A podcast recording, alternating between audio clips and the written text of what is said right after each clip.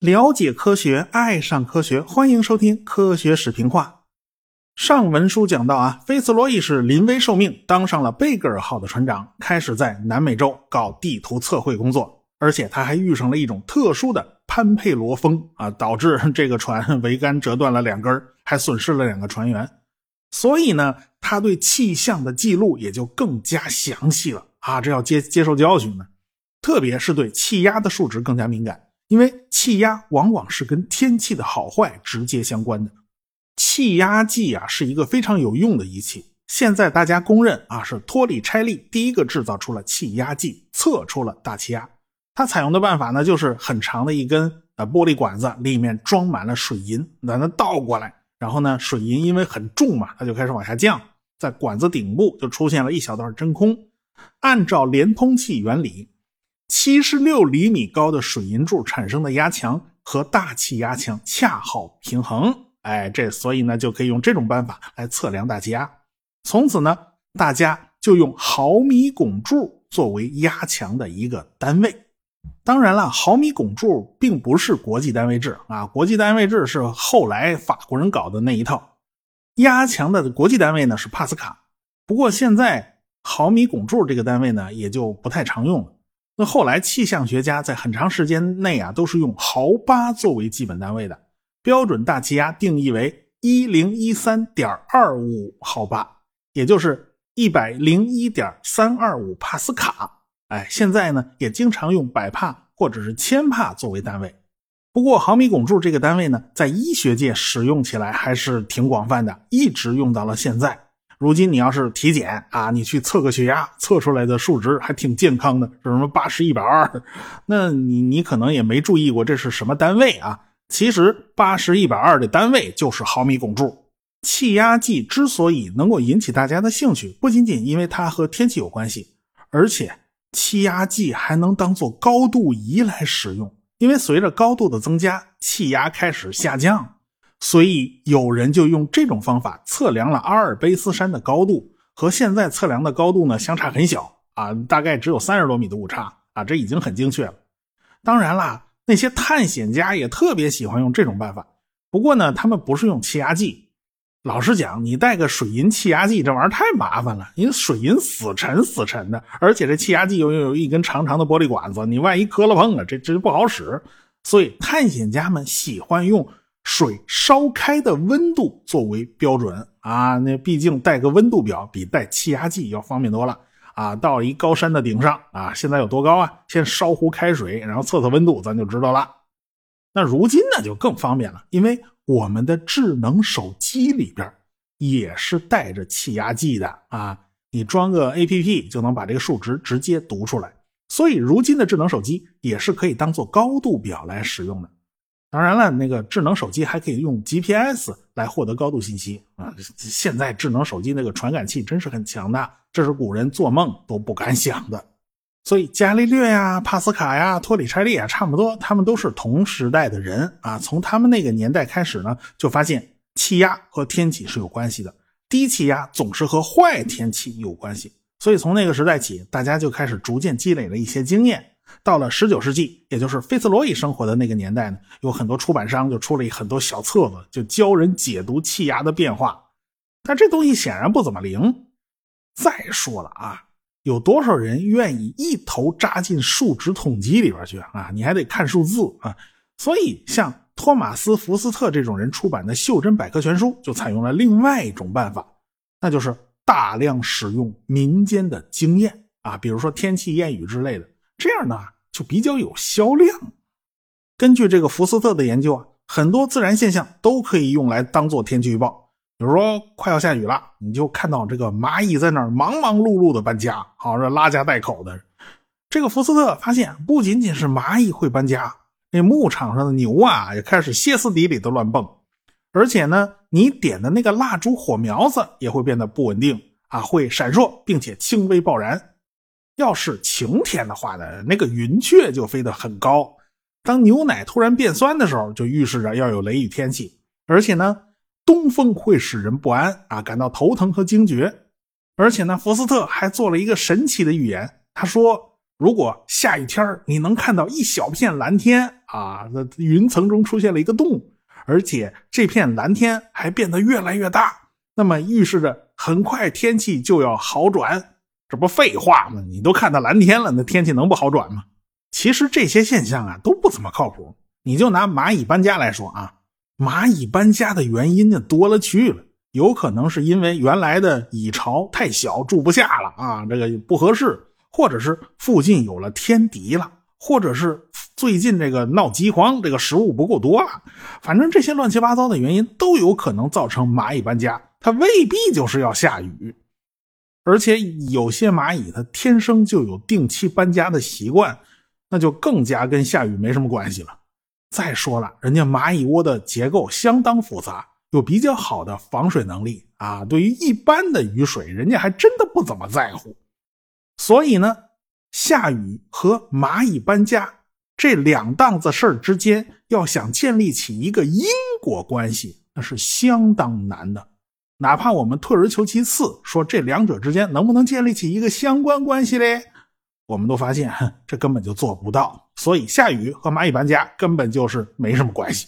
当然啦，福斯特这本书里面描写的某些现象还是存在的。比如说，有些人呐，每当要下雨之前，他就开始腿疼。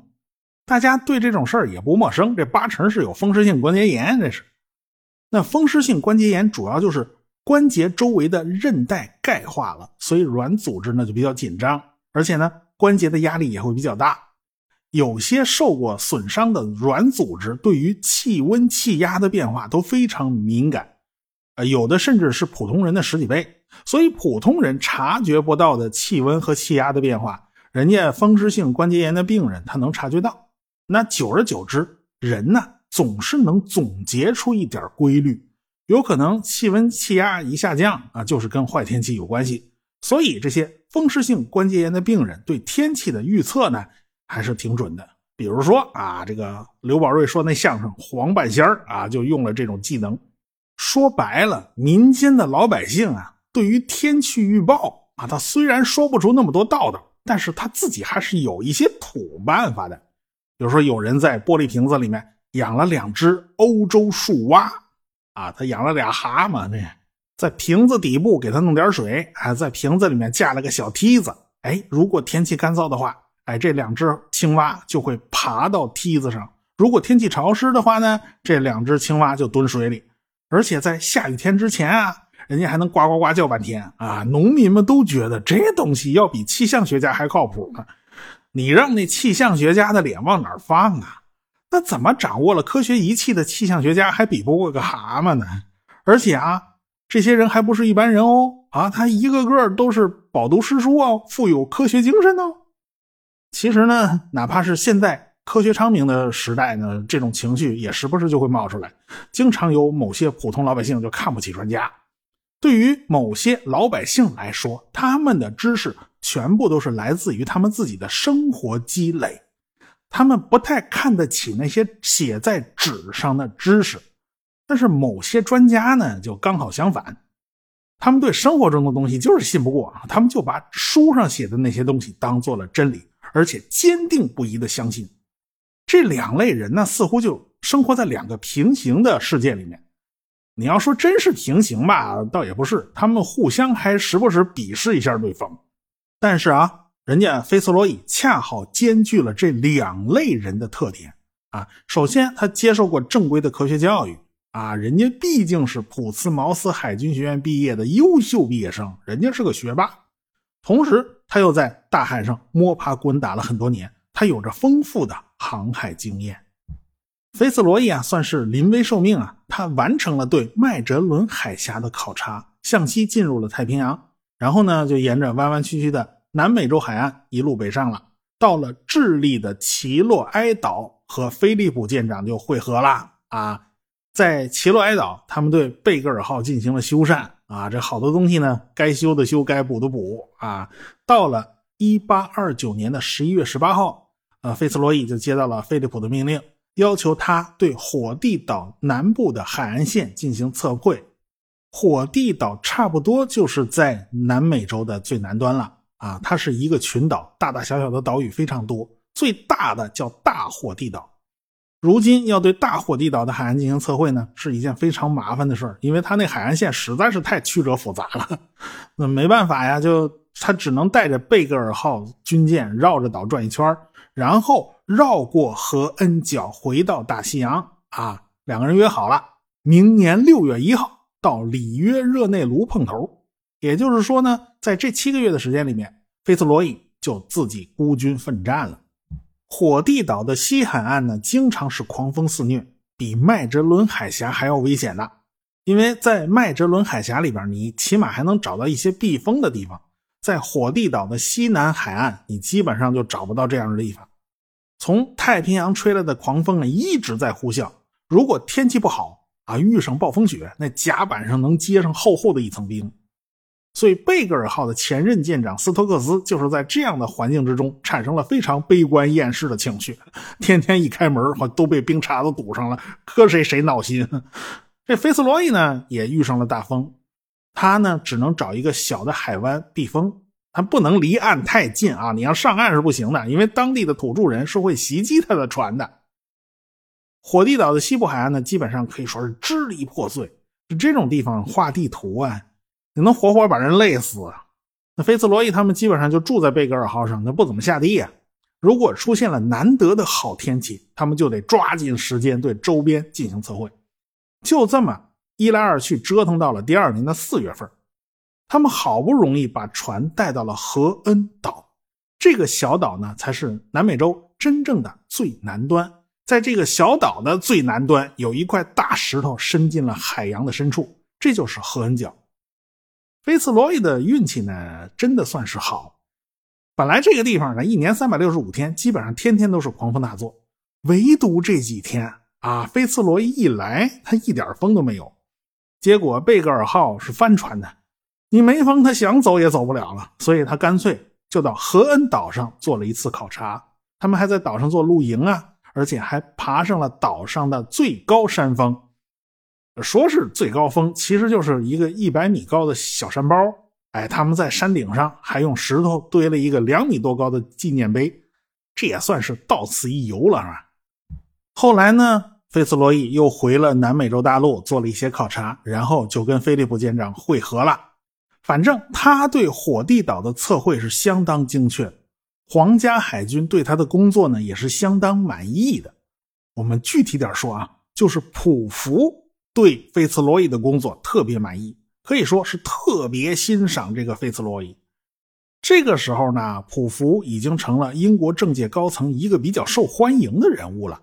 他在皇家海军之中担任了水道测量学家啊，所以呢，他在英国也建立了一个庞大的朋友圈，可以说啊是谈笑有鸿儒，往来无白丁。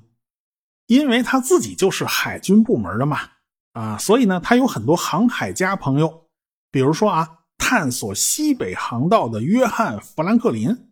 所谓的这个西北航道啊，就是从大西洋进入北冰洋，沿着加拿大北部沿海一直转悠到白令海峡，哎，然后再出来到了太平洋。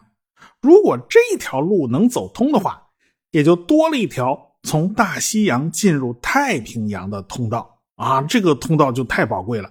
因为当时还没有巴拿马运河呢，你从大西洋到太平洋，你必须大老远的从南美洲最南端那边绕过去，你齁费劲的呀！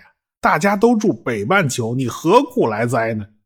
这条航线呢，理论上是存在的啊，但是因为北极地区气候太恶劣了，这条航道很不好走，它没有太大的实用性。啊，动不动就千里冰封，万里雪飘，这玩意儿怎么办呢？不过未来全球变暖是不是会好一点？呃，这就不好说了。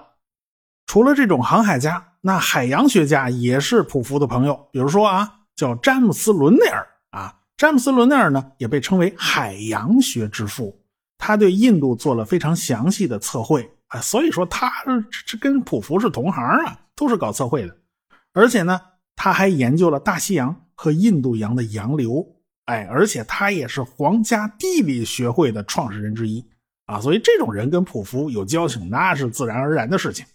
这个普福还跟数学家巴贝奇关系不错。哎，这个巴贝奇曾经在剑桥大学担任过卢卡斯数学讲座教授。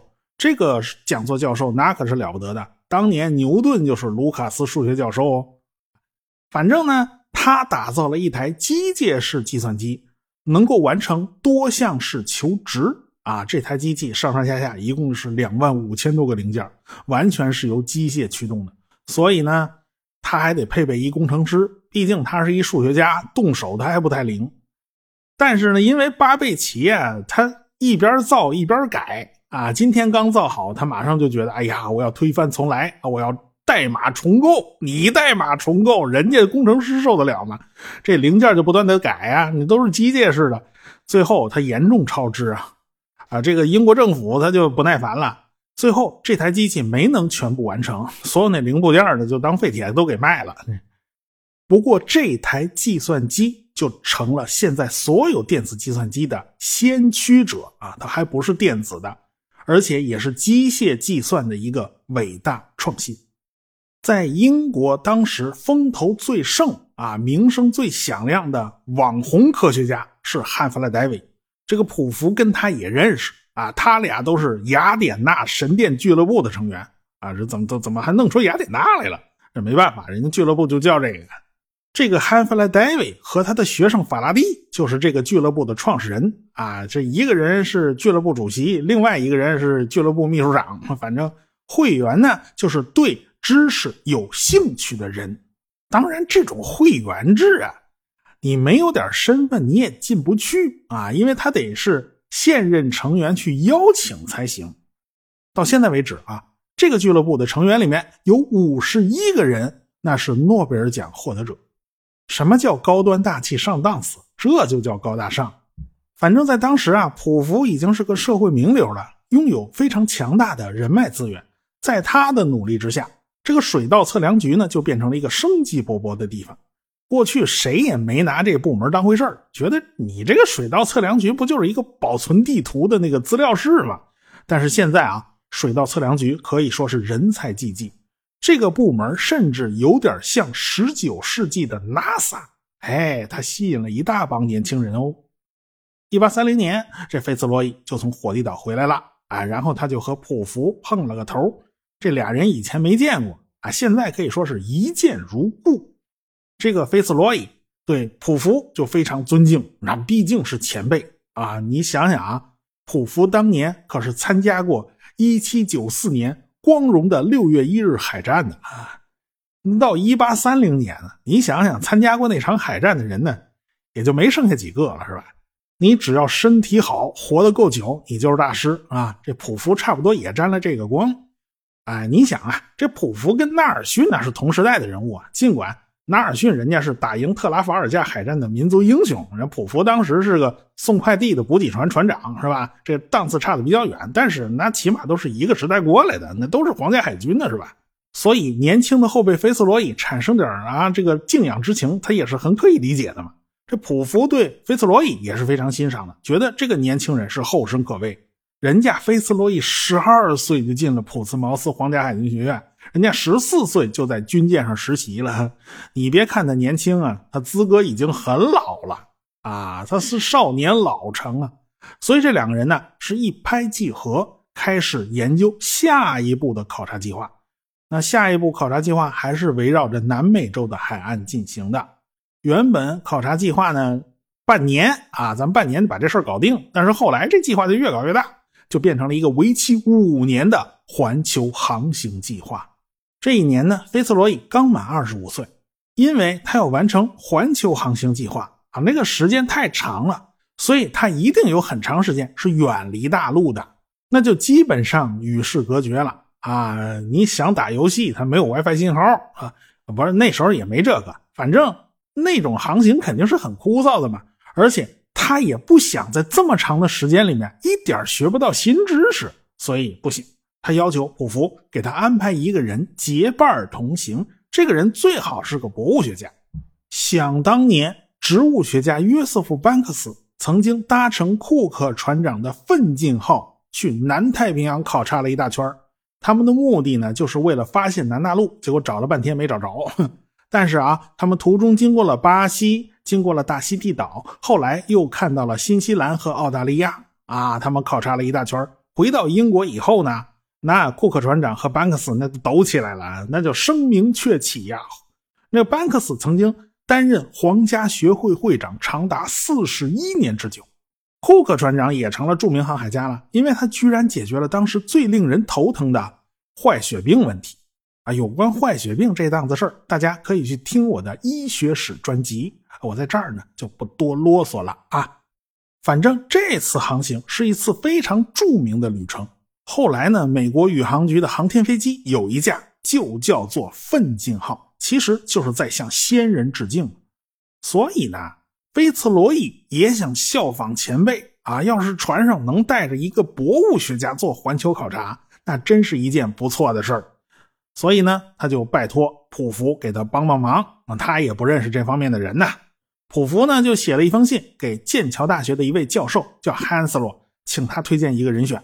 汉斯洛呢一顺手就把这封信转发给了他的一个同事，叫皮考克，请皮考克给他帮个忙。皮考克呢就推荐了年轻的查尔斯·达尔文。普福一听这人名字，觉得怎么这么耳熟啊？哎，一打听啊，这个年轻人他不是外人哦。你想啊，普福的姐夫是埃奇沃斯，埃奇沃斯和伊拉斯莫斯·达尔文那是好朋友，他们都是伯明翰月光会的成员。现在这个查尔斯·达尔文是伊拉斯莫斯·达尔文的孙子。哎，看来啊，这个圈子真的不大，你兜兜转转遇到的还是熟人啊。那得赶快敲定人选啊，那没跑了，就是达尔文了。普福就在伦敦签署了水稻考察的命令。主要考察任务就是探查拉普拉塔河口以南到火地岛这一段的地理空白区，而且普福对菲茨罗伊也提出了要求，每天记录两次气压，而且普福把自己那风级表拿出来了啊，就摆在菲茨罗伊面前，要菲茨罗伊按照他的风级表来对每天的风力进行记录，规范化就要从自己的身边人做起啊。达尔文在家啊，得准备盘缠，得收拾行李，还得说服他老爸老妈，花了不少时间。然后就赶到了港口和菲茨洛伊会合。他们的出发日期啊，是一推再推啊，一直到年底他们才正式出发。不过画地图这种事儿呢，都不着急，你早点晚点不要紧啊。做博物学考察你也不用着急，因为这种事儿千年万年它也不会有什么太大变化。但是。有些事儿却是瞬息万变的。就在达尔文他们准备出发的时候，皇家海军的另外一艘军舰也在着急忙慌的向西航行，他们要去办其他的事儿。可是啊，他们比达尔文那就着急多了。那到底是什么事儿呢？我们下回再说。科学声音。